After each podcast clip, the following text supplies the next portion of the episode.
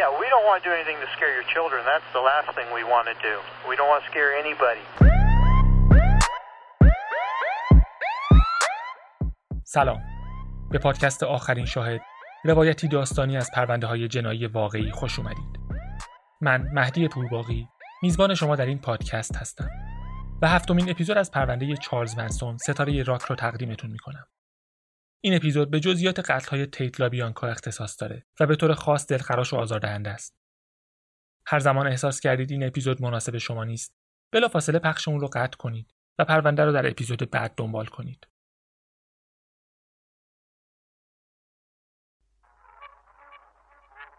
این پرونده حاوی خشونت، تصاویر و حوادث آزاردهنده، مسائل جنسی و سوء مصرف مواد است و برای افراد کمتر از 16 سال یا افرادی که سابقه بیماری های قلبی یا آسیب های روانی دارند اصلا مناسب نیست. هیچ یک از عقاید، باورها و آموزه های مطرح شده در این پرونده توسط پادکست آخرین شاهد تایید، تشویق یا توصیه نمی شود.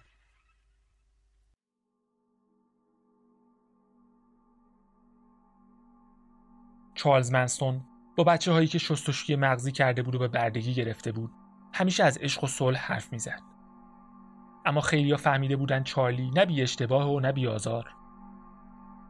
تکس واتسون معاون اول چارلی وسط آماده سازی برای هلتر اسکلتر یه مدت مزرعه رو ترک کرد. چون فکر می‌کرد سفر چارلی داره خیلی براش دور میشه. پل واتکینز یکی دیگه از اعضای خانواده بود که مجبور شد یه خبر بد به چارلی بده. چارلی بهش حمله کرد و سعی کرد خفش کنه. نفسش رفت و فکر می‌کرد واقعا قراره بمیره. وقتی چارلی گردنش رو ول کرد فهمید بهترین راه برای کنار اومدن با نیمه تاریک چارلی تسلیم شدنه. اما تو این راه باید قبول می‌کرد که موعظه های چارلی درباره عشق و صلح یه دروغ بیشتر نیست و به گفته خود واتکینز مرگ سفر چارلیه. فقط پال واتکینز نبود که به این نتیجه رسیده بود. حتی بعد از داستان چارلی و دنیس ویلسون گرگ جیکوبسون مرتب به اسپان رنج تا هم کنار دخترها باشه هم یه فیلم درباره چارلی و خانواده بسازه. وقتی در جواب یکی از حرفهای چارلی خندید و گفت چقدر چرت و پرت میگی؟ چارلی بلافاصله یه تفنگ در آورد و گرفت سمتش. اگه ماشه رو بکشم چیکار می‌کنی؟ جیکوبسون تونست آرامش خودش رو حفظ کنه و گفت فکر کنم میمیرم. چارلی تفنگ رو کنار گذاشت و طوری رفتار کرد که انگار هیچ اتفاقی نیفتاده. اما جیکوبسون متوجه شد هدف اصلی چارلی عشق نیست ترسه. با همه اینا احتمالا چیزی که چارلی رو از یه استاد خودخوانده یه هیپی و کسی که می‌خواست یه ستاره راک بشه به رهبر چندین فقر قتل تبدیل کرد. 8 آگوست 1969 اتفاق افتاد. وقتی چارلی به مزرعه برگشت و فهمید بابی بوسولی به خاطر قتل گری هنمن تو زندانه. بابی گفته بود خبرچینی نمی‌کنه. اما چارلی فکر می‌کرد اگه بابی به اندازه کافی تو زندان بمونه هر چیزی که فکر کنه می‌تونه آزادش کنه رو میگه. چارلی می‌تونست فرار کنه اما زمان و انرژی زیادی صرف ساختن فرقش کرده بود. و غرورش هم اجازه نمی‌داد ولشون کنه. پس باید یه راهی برای بیرون آوردن بابی پیدا می‌کرد.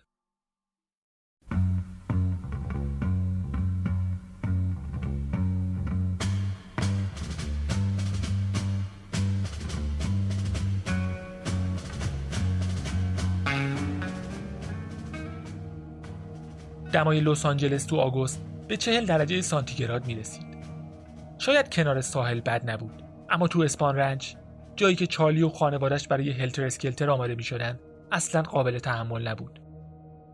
اوضاع تو بندیکت کنیون هم زیاد فرق نداشت.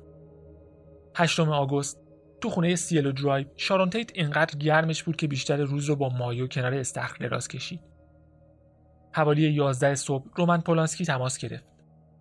چمدونش رو بسته بود و آماده برگشتن بود فقط باید تا دوشنبه صبر می‌کرد تا ویزاش رو بگیره سه شنبه می‌رسید خونه و می‌تونست پیش همسر باردارش باشه. وویچک فرایکوفسکی و دوست دخترش ابیگیل فولجر خونه نبودن. وویچک بعد از با دوست دختر جی سیبرینگ بود و ابیگیل پیش روانشناس. بعد از یه ساعت صحبت درباره مشکلاتش تصمیم گرفته بود رابطش با وویچک رو تموم کنه. شارون با خواهرش و یکی دیگه از دوستاش حرف زد تا قرار شام رو کنسل کنه. نصف هالیوود بعدا گفتن اون شب خونه شارون تیت دعوت بودن. اما احتمالا یا مبالغه می‌کردن یا اشتباه یادشون میومد تیت فولجر سیبرینگ و فرایکوفسکی توی رستوران مکزیکی شام خوردن و حوالی ده شب برگشتن خونه. اون روز فرایکوفسکی یه بسته کوکائین و مسکالین تحویل گرفته بود اما ترجیح داد یکم MDA مصرف کنه. همون چیزی که داشت روش آزمایش می‌کرد و قرار بود تنها توزیع کنندش تو هالیوود باشه. موادم کمکی به ابیگیل و ویچک نکرد و تصمیم گرفتن تو اتاقای جداگانه بخوابن. ابیگیل به اتاق خواب رفت و ویچک روی مبل اتاق نشیمن دراز کشید. برعکس جی و شارون که با هم به اتاق خواب شارون رفتن. جی یه بطری شراب باز کرد. یه joint روشن کرد و مشغول حرف زدن شدن. در همین حال تو اسپان رنج چارلز منسون آروم بود. برعکس ساعتهای قبل. بعد از دستگیر شدن بابی بوسولی چارلی یه خبر بد دیگه هم گرفته بود. ماری برانر و سندرا گود به خاطر استفاده از یه کارت اعتباری دزدی دستگیر شده بودن. برای آزادیشون 600 دلار وسیقه می‌خواست. اما نداشت. چیزی که داشت سه تفنگدار پشت میله ها بود. سعی کرد به خودش مسلط باشه و پیروانش رو جمع کرد تا مراسم عصرگاهی رو برگزار کنن. بعد از اینکه امیدش به تری ملچر ناامید شده بود آشکارا درباره خشونت حرف می‌زد. نه فقط نسبت به پیگیا که بیشتر از حدشون داشتن و بلد نبودن ثروتشون رو با دیگران شریک بشن بلکه به طور مشخص نسبت به افرادی که تو هالیوود قدرت داشتن. به خانواده می‌گفت هالیوود پر از خوکهاییه که اینقدر تو خورشون پیچیدن که نمی‌دونن دور برشون چه خبره و وقتش بود بیدارشون کنن. شاید خودش به هلتر اسکلتر اعتقاد نداشت اما فکر می‌کرد اگر پیروانش کاری که ازشون می‌خواد رو درست انجام بدن ممکنه واقعا یه انقلاب نژادی راه بیفته. چارلی هیچ وقت از پیروانش نخواسته بود کسی رو بکشن. هیچ وقت بهشون نمی‌گفت چی کار کنن. فقط اینقدر بهشون می‌گفت که فکر کنن تصمیم خودشون بوده.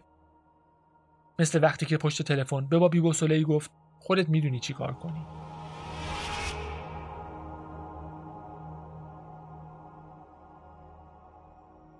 قبل از رسیدن چارلی به مزرعه دخترها یکی از فیلمهایی که قبلا دیده بودن رو یارشون میومد و یه ایده تو صحبتاشون شکل گرفته بود.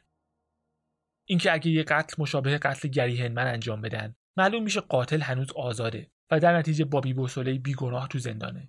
و ساعت یازده و نیم شب چارلی نقشه داشت با تکس واتسون حرف زد بهش یادآوری کرد که بعد از خراب شدن معامله مواد مجبور شده به خاطر خانواده به لاتساپاپا شلیک کنه حالا وقتش بود که تکس واتسون یه کاری به خاطر خانواده انجام بده.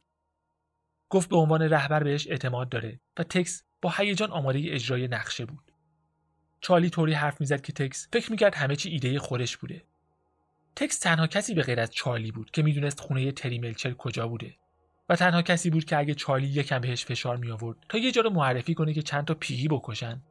ممکن بود به خونه سیلو درایو فکر کنه. چارلی گفت می‌خوام بری به اون خونه و هر کسی که تو خونه است و کاملا داغون کنی. به خونبارترین شکل ممکن. یه قتل واقعی و تر و تمیز. بدترین چیزی که تو عمرت دیدی. تمام پولشون رو هم بردار. وقتی تکس ازش پرسید کی تو اون خونه زندگی می‌کنه؟ چالی گفت چند تا بازیگر سینما. معلوم نیست چالی واقعا می‌دونست چارون تیت بازیگره یا نه. آدمای زیادی فیلم های تیت رو ندیده بودن. اما شاید چارلی یادش میومد که یه دختر بلوند زیبا رو تو خونه دیده. و شاید فرض کرده بود با اون قیافه حتما باید بازیگر باشه. بعد از تموم شدن صحبتاش با تکس سودان اتکینز پاتریشا وینکل و لیندا کاسیبیان همون دختری که تماس بابی رو جواب داده بود صدا کرد. بهشون گفت لباس سیاه بپوشن. چاقوهاشون رو بردارن. و هر کاری که تکس میگه انجام بدن. به تکس یه تناب یه سیمچین و یه تفنگ داد. گفت تا جایی که میشه از تفنگ استفاده نکنن و چاقو کافیه. باید صحنه جرم رو طوری درست می‌کردن که انگار قاتل همون قاتل گری هنمن بوده. به خاطر همین از دخترها خواست با خون روی دیوار شعار بنویسن. به تکس گفت حتما با خودشون پول بیارن. و اگر پولی تو خونه ملچر نبود خونه به خونه برن جلو تا پول گیر بیارن.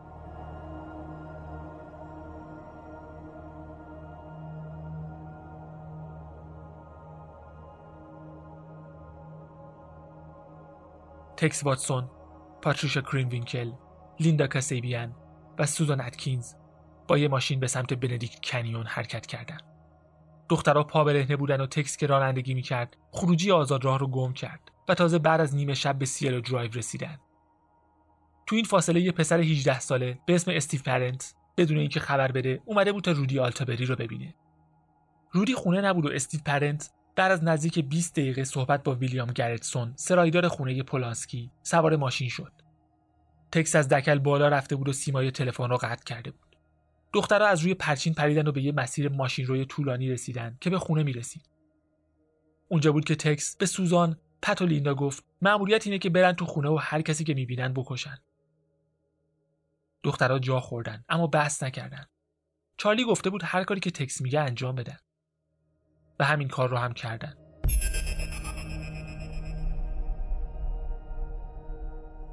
استیو پرنت با ماشین به در ورودی نزدیک می‌شد. دخترها لای بیشه ها مخفی شدن و وقتی پرنت به در اصلی رسید تکس واتسون با یه چاقو و یه تفنگ منتظرش بود پرنت گفت خواهش می‌کنم کاری به من نداشته باش من چیزی به کسی نمیگم تکس به دست پرنت که از پنجره ماشین بیرون اومده بود چاقو زد و بعد چهار بار بهش شلیک کرد لیندا کاسیبیان که جدیدترین عضو خانواده بود و از لای بیشه ها نگاه می‌کرد ترسیده بود. وقتی تکس ازش خواست بره پشت خونه و یه پنجره باز پیدا کنه رفت اما نگفت دو تا پنجره باز بوده. مهم نبود چون یکی از پنجره های جلوی خونه هم باز بود. تکس با چاقو پرده رو پاره کرد. به لیندا گفت بره دم در رو نگهبانی بده. سوزان و پت باید با تکس می‌رفتن تو خونه. سر و صداشون وویچک فرایکوفسکی رو از چرت نشگی بیدار کرد. ساعت چنده؟ وقتی فهمید چند تا غریبه بالای سرش وایستادن ادامه داد. شما کی هستین؟ اینجا چی می‌خواین؟ تکس با لگت به سر فرایکوفسکی ضربه زد و از روی مبل پرتش کرد پایین. من شیطونم و اومدم اینجا تا کار شیطون رو انجام بدم. یه کلمه دیگه حرف بزنی مردی. تکس واتسون خیلی تو نقشش فرو رفته بود و بداه دیالوگ می‌گفت. سوزان اتکینز رو فرستاد تا اتاقا رو چک کنه و ببینه کی تو خونه است. ابیگیل فولجر داشت تو اتاق خواب کتاب می‌خوند. برای چند ثانیه با سوزان چشم تو چشم شد. سوزان براش دست تکون داد. اما ابیگیل زیاد تعجب نکرده بود. چون آدمای زیادی تو اون خونه رفت و آمد داشتن. سوزان مسیرش رو ادامه داد و به اتاق خواب بعدی رسید. جی سیبرینگ و شارون تیت روی تخت نشسته بودن و حرف می‌زدن و متوجه سوزان نشدن. سوزان به دستور تکس دوباره اتاق به اتاق گشت. این بار با چاقو و این بار هر کسی رو که می‌دید به اتاق نشیمن می آورد و مثل تکس بهشون می‌گفت یه کلمه هم حرف نزنن وگرنه میمیرن سوزان دستای ویشک رو با حوله بست و تکس تنابش رو دور گردن جیسی برینگ گره زد. اون سر تناب رو از روی تیر سقف رد کرد و دور گردن شارون گره زد. شارون حقق می کرد. تکس داد زد خفه شو. جی گفت مگه نمی‌بینی بار داره؟ تکس یه گلوله تو شکم جی خالی کرد. گفت هرچی پول داری رد کنید بیاد. ابیگیل گفت تو اتاق خواب پول هست. سوزان با چاقو ابیگیل رو به اتاق خواب برد. تو کیف پول ابیگیل فقط 70 دلار بود. شارون گفت اگه بهمون وقت بدی می‌تونیم پول بیشتری جور کنیم. تکس گفت فکر کردی شوخی می‌کنم؟ بعد با چاقو به سمت جی سیبرینگ رفت که هنوز نمرده بود. شارون و ابیگیل جیغ می‌زدن و تکس پشت سر هم به جی چاقو می‌زد. جی سیبرینگ با یه گلوله و هفت ضربه چاقو بهترین مرگ رو بین اون چهار نفر داشت. شارون جیغ می‌زد. می‌خوای با ما چیکار کنی؟ تکس گفت همتون قراره بمیرید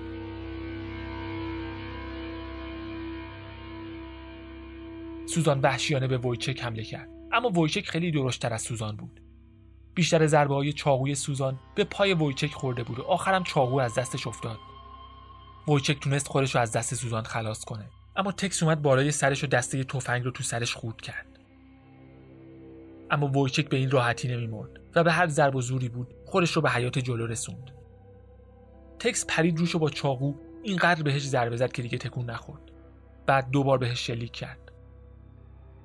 ویچک فرایکوفسکی زیر دست سوزان و تکس در مجموع یک بار چاقو خورد.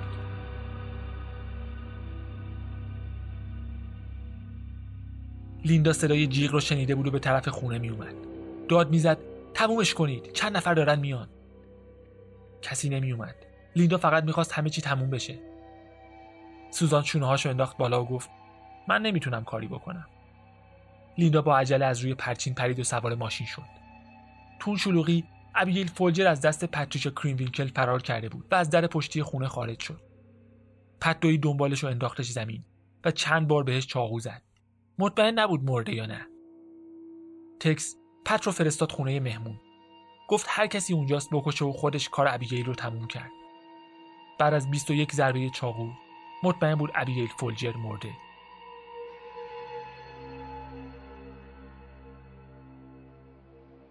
بعدا تو دست نوشته هاش اون شب رو خیلی شاعرانه توصیف می‌کرد. کل دنیا دور سرم میچرخید. همه جا رو قرمزی خون گرفته بود. همه جا خون میپاشید. همه این طرف و اون طرف میدویدن. اما من بینقص بودم. مثل یه ماشین. یه چیزایی می‌گفتن. اما صداها معنایی نداشت. من جست و خیز می‌کردم و هلهله می‌کردم. هیچ کس رو یادم نمیاد. چهرهاشون غیر واقعی بود. شبیه آدم نبودن. فقط یه شکل بودن.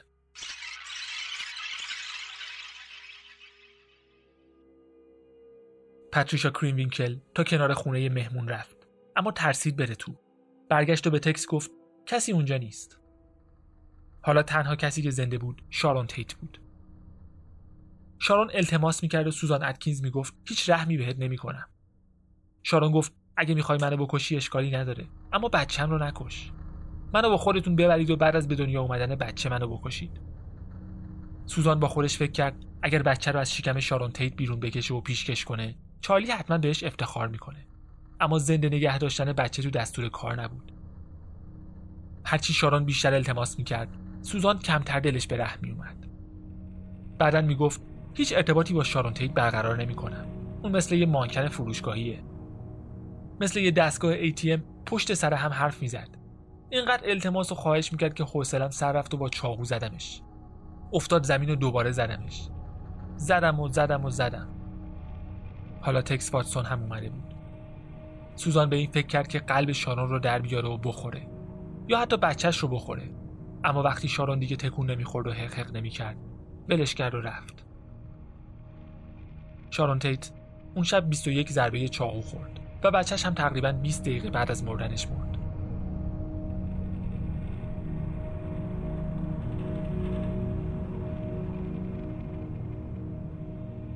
تکس 70 دلار ابیگیل فولجر رو برداشت. اما به هر دلیلی باقی وسایل با ارزش مثل جواهرات و ساعت یا حتی فراری جی سی برینگ رو بر نداشت. وقتی داشتن سوار ماشین می شدن تا برگردن مزرعه یادشون افتاد چارلی سراحتا دستور داده روی دیوار شعار بنویسن. تکس دوباره سوزان رو برگردون تو خونه. سوزان یه حوله رو تو خونه شارون تیت کرد و روی در جلوی خونه نوشت خوک از دید خودش یه ارتباط واضح با صحنه جرم گری هنمن داشت که با خون قربانی نوشته بودن خوک سیاسی. بعد از اینکه کارش تموم شد با خوشحالی و جست و خیز برگشت تو ماشین. بعدا می‌گفت خسته بود و خوابش میومد اما خیالش راحت بود. پد تو ماشین قور می‌زد که وقتی ابیگیل فولجر رو چاقو می‌زده چاقو به استخون خورده و دستش رو داغون کرده. سوزان یارش افتاد چاقوش جا مونده اما برای برداشتنش برنگشتن. وقتی به مزرعه رسیدن چارلی و یکی از دخترها به اسم نانسی پیتمن داشتن بیرون سالن شهرک سینمایی میرقصیدن. چارلی تعجب کرده بود. چرا اینقدر زود برگشتین؟ تکس ماجرا رو تعریف کرد و گفت فقط هفتاد دلار گیر آوردن اما بقیه کارا رو درست انجام دادن. گفت پسر خود هلتر اسکلتر بود. چارلی راضی نبود. بهشون گفته بود هر چند نفر که لازمه بکشن تا به پول برسن. خودش دوباره به سیلو درایو رفت. بعدا می‌گفت می‌خواستم ببینم فرزندانم چیکار کردن. وقتی رسید صحنه جرم رو درست کرد. چند تا وسیله رو جابجا کرد. یه پرچم آمریکا که کنار جسد شارون تیت پیدا کرده بود آویزون کرد و یه عینک تو صحنه جرم گذاشت که امیدوار بود تحقیقات پلیس رو منحرف کنه. اما ظاهرا خودش هم یادش رفت وسایل با ارزش رو برداره. ساعت هشت صبح شنبه وقتی خدمتکار شارون و رومن رفت سر کار زیاد طول نکشید که جیغ زنان از خونه بیرون بیاد. میدوید و جیغ می‌زد. جسد! خون! قتل! پلیس تقریبا یه ساعت بعد رسید. وقتی صحنه جرم رو بررسی می‌کردن صدای پارس سگ و یه صدای مردونه رو از خونه مهمون شنیدن که می‌گفت شش ساکت باشید.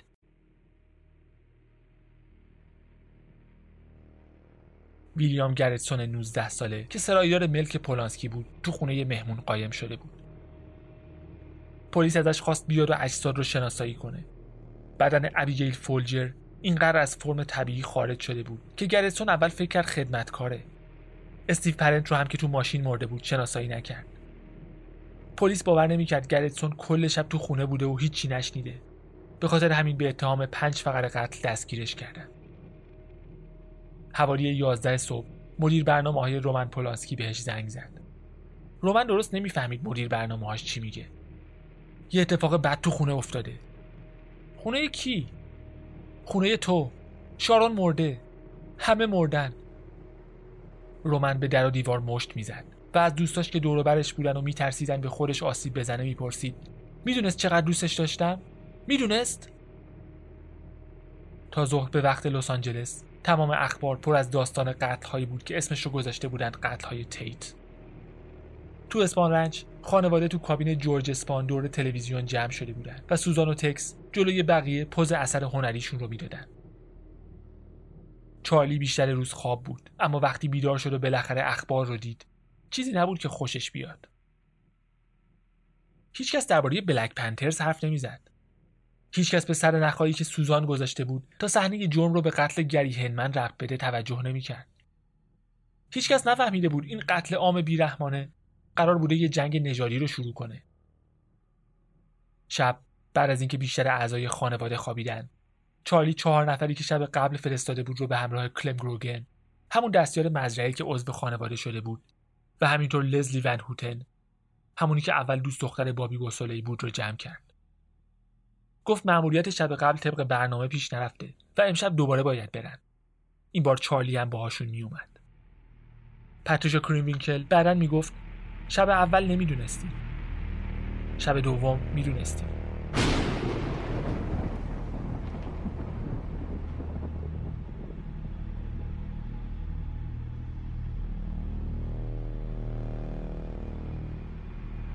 وقتی یه زوج میان سال به اسم روزماری و لینو لابیانکا حوالی یک صبح یک شنبه از مسافرتشون برگشتن تو کل لس آنجلس همه درباره اتفاقات شب قبل حرف می‌زدن.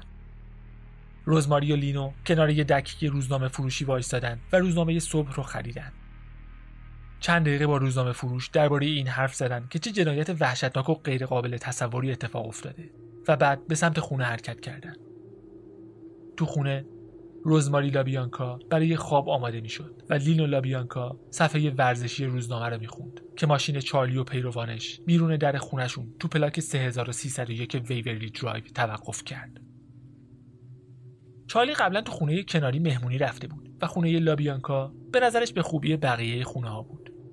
اما نمی‌تونست تفاوت اقتصادی و اجتماعی محله متوسط لوس فیلیس با منطقه فوق ثروتمند بلعیر رو بفهمه برای چارلی تقریبا هر چیزی به غیر از فقر مطلق معادل ثروت بود. چارلی و تکس واتسون با یه تفنگ و یه سرنیزه از در پشتی که قفل نبود وارد خونه شدن. لینو لابیانکا روی مبل خوابیده بود و روزنامه روی صورتش بود. چارلی با لوله تفنگ بیدارش کرد. شما دیگه کی هستین؟ اینجا چی می‌خواین؟ دستای لینو رو با یه بند چرمی که دور گردن چارلی بود بستن و روزماری رو با لباس خواب آوردن. چارلی کیف پول رزماری رو گذاشت تو جیبش و رفت سمت ماشین و پت و لزدی رو به خودش آورد.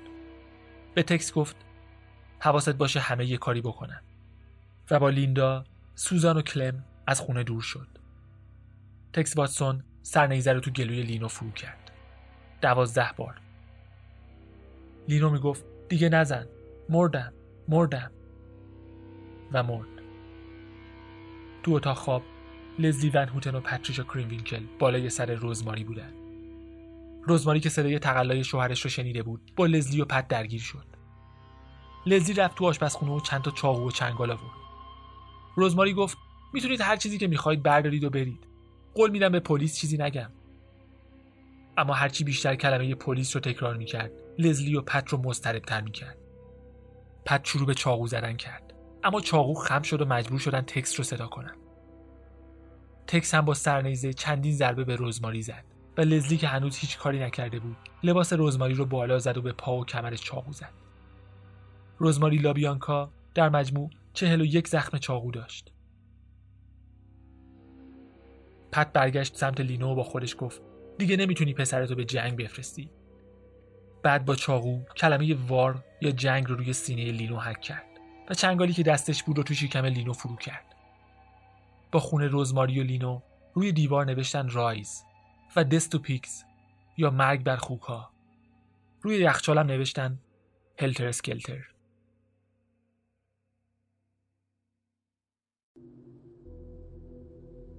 تو این فاصله چارلی ماشینش رو به سمت یه محله سیاه پوست می برد که لاتسا پاپا اونجا زندگی می کرد. از لیندا خواست کیف پول رزماری رو بیرون بندازه تا یه سیاه پوست پیداش کنه و از کارت اعتباریش استفاده کنه و رد قتل به سیاه پوستا برسه. اما بعد پشیمون شد و از لیندا خواست کیف پول رو توی توالت زنونه بذاره. در واقع لیندا کیف پول رو تو فلاش تانک مخفی کرد و چهار ماه طول کشید تا پیدا بشه. وقتی برگشت چارلی برای همشون میلک شیک خریده بود. چارلی ازش پرسید کسی رو این اطراف می‌شناسه لیندا قبلا سوار ماشین یه نفر شده بود که فکر می‌کرد بازیگره چارلی اصرار داشت برن خونش و کارش رو تموم کنن. تفنگش رو به کلم داد و یه چاقو هم به لیندا. به فرزندانش اعتماد کرد که کار رو تموم کنن و خودش برگشت تو ماشین. به همه گفت کار بازیگره تموم شده اما لیندا نتونست از دستور پیروی کنه. الکی گفت آدرس خونه رو یارش رفته. تفنگ رو توی ساحل مخفی کردن و تا خونه سواری مجانی گرفتن.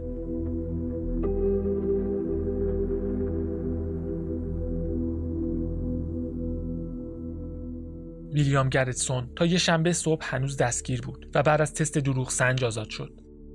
اون موقع پلیس لس آنجلس فکر می‌کرد قتل های تیت کار یه مواد فروش بوده. تو ماشین جی سی برین کوکائین پیدا کرده بودن و ظاهرا در جریان کارهای وویچک فرایکوفسکی هم قرار گرفته بودن. وقتی دو کاراگاه به پیری زنگ زدن و گفتن می‌خوان با یه نفر که مسئول تحقیقات صحبت کنن چون فکر می‌کردن صحنه جرمی که مشغول بررسیش هستن و کلمات خوک سیاسی با خون قربانی روی دیوار نوشته شده با صحنه جرم های تیت شباهت داره. گروبانی که تلفن رو جواب داد گفت ممنون اما مطمئنیم که پرونده ما در ارتباط با مواده و ربطی به پرونده شما نداره. پلیس همینطور فکر نمی‌کرد های لابیانکا ربطی به های تیت داشته باشه چون هیچ مدرکی تو خونه لابیانکا پیدا نشد که ربطی به مواد مخدر داشته باشه.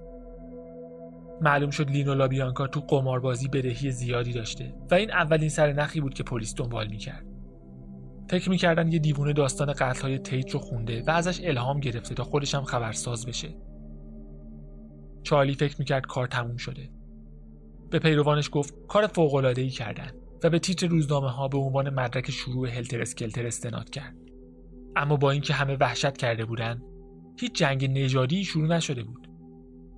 با تمام سرنخهایی که چارلی فکر می‌کرد پیروانش تو صحنه جرم گذاشتن و پای بلک پنترز رو وسط می‌کشه. هیچکس تو لس آنجلس فکر نمی‌کرد قاتل لزوما سیاه پوسته.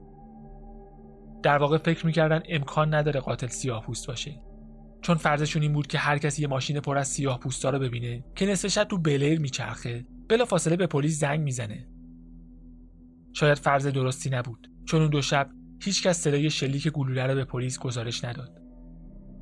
یه روزنامه نگار محلی می‌گفت اگه مردم صدای جیغ میشنیدن هیچی نمی‌گفتن و اگه میفهمیدن یه نفر داره کشته میشه بالش رو روی سرشون میکشیدن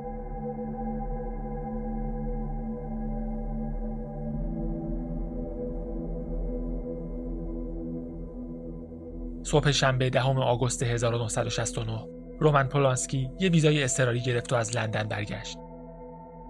عکاسا و خبرنگارا تو فرودگاه منتظرش بودن. سعی کرد پشت عینک دودیش مخفی بشه و سوالاتی که درباره مرگ همسرش میپرسیدن بی جواب گذاشت.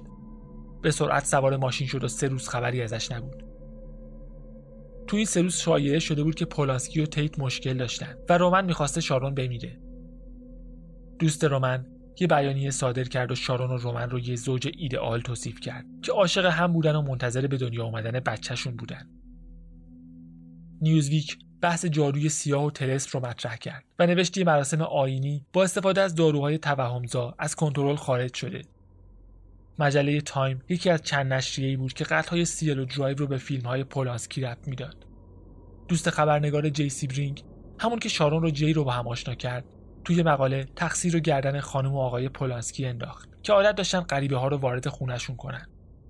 یه کارآگاه به مجله لایف گفت باورتون نمیشه این آدما چقدر عجیب و غریب بودن. وقتی اینجوری زندگی کنی نمی‌تونی غیر از این انتظار داشته باشی. احتمالا به خاطر اینکه پلیس تو خونه همه جور مواد مخدر پیدا کرده بود. از گرس و کوکائین تا مسکولین و MDA همینطور حداقل یه فیلم از رابطه جنسی رومن و شارون یکی از دوستای جیسی برینگ می‌گفت قربانیا سادیسم و مازوخیسم داشتن و همه چیز رو روی نوار ضبط می‌کردن. می‌گفت سه روز قبل از قتلها 25 نفر رو به خونشون دعوت کردن تا دست جمعی یه مواد فروش رو که بهشون مواد بیکیفیت داده گوشمالی بدن. اونایی هم که تئوری خاصی برای قاتل نداشتن می‌گفتن خودشون قرار بوده اون شب اونجا باشن. همه می‌خواستن درباره قتل ها حرف بزنن و این باعث می‌شد همه بیشتر بترسن. قفسه های اسلحه فروشی ها خالی شده بود و همه دنبال سگ نگهبان بودن. چهارشنبه 13 آگوست شارون تیت با لباس مورد علاقش دفت شد و روز بعد از خاک سپاری پلیس از رومن پولانسکی بازجویی کرد. با اینکه می‌تونست ثابت کنه زمان قتل ها تو لندن بوده اما لزوما نشون نمی‌داد هیچ نقشی تو قتل ها نداشته. مثل ویلیام گرتسون تست دروغ سنج بیگناهیش رو ثابت کرد اما خود پولانسکی به همه مزنون بود. می‌خواست به کاراگاه ها کمک کنه یا شاید خودش قاتل رو پیدا کنه. 16 آگوست توی کنفرانس خبری اعلام کرد 25 هزار دلار جایزه به کسی که قاتل رو معرفی کنه میده. یه هفته بعد از قتل ها شجاعت پیدا کرد با یه عکاس و یه خبرنگار مورد اعتماد به خونه سیلو درایو بره تا شاید یه مدرکی پیدا کنه که پلیس پیدا نکرده بود. مدرکی پیدا نکرد اما یه کشو پر از عکسای شارون پیدا کرد و نتونست جلوی گریش رو بگیره. فکر می‌کرد قاتل بهش نزدیکه و یه دوست یا عضوی از حلقه اجتماعیشه. پلیس هم فکر می‌کرد ظنش منطقیه و بهش کمک کرد مخفیانه از دوستاش جاسوسی کنه. خونه دوستاش رو شنود می‌کرد و از دستگیری ماشینشون تست لکه خون می‌گرفت. پلیس بهش یه عینک داد که تو صحنه جرم پیدا شده بود و پولانسکی عینک تمام دوستانش رو دزدکی تست می‌کرد. وقتی بروسلی که مربی هنرهای رزمیش بود گفت عینکش رو گم کرده. بروس رو پیش چشم پزشک برد تا براش یه عینک هدیه بخره و تو این فاصله زخامت عینکش رو هم مطابقت بده. فکر می‌کرد شاید جان فیلیپس انتقام رابطه رومن با میشل فیلیپس رو با کشتن شارون گرفته و دزدکی به گاراژش رفت تا از ماشیناش تست لکه‌ی خون بگیره. یه دفترچه یادداشت پیدا کرده بود که می‌گفت دستخط شبیه حروف Pig روی در خونه سیلو درایو بود. و تو مدتی که کارآگاهی می‌کرد و غصه می‌خورد نمی‌تونست کار کنه. اما بعد از اینکه فهمید کی مسئول مرگ همسرش بوده هیجان و انگیزش برای انتقام از بین رفت. اینکه رومن پولانسکی چطور فهمید کی مسئول مرگ همسرش بوده رو در قسمت بعد تعریف می‌کنیم؟ پس شنبه سوم خرداد ساعت هشت شب. آخرین شاهد رو فراموش نکنید. قفل درها و پنجره ها رو چک کنید. مراقب خودتون باشید و به امید دیدار.